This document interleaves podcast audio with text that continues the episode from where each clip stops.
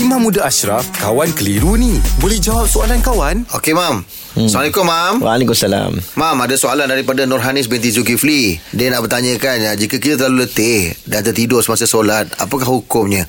Ataupun kita uh, perlu solat semula?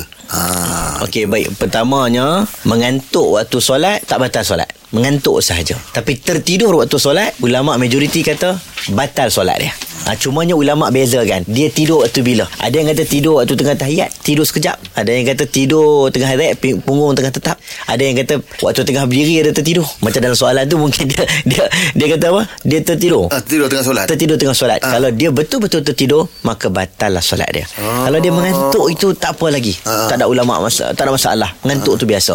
Ni dia tertidur Sampai dia tak tahu pergerakan dia.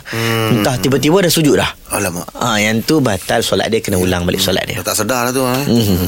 Terima kasih, Mam. Eh.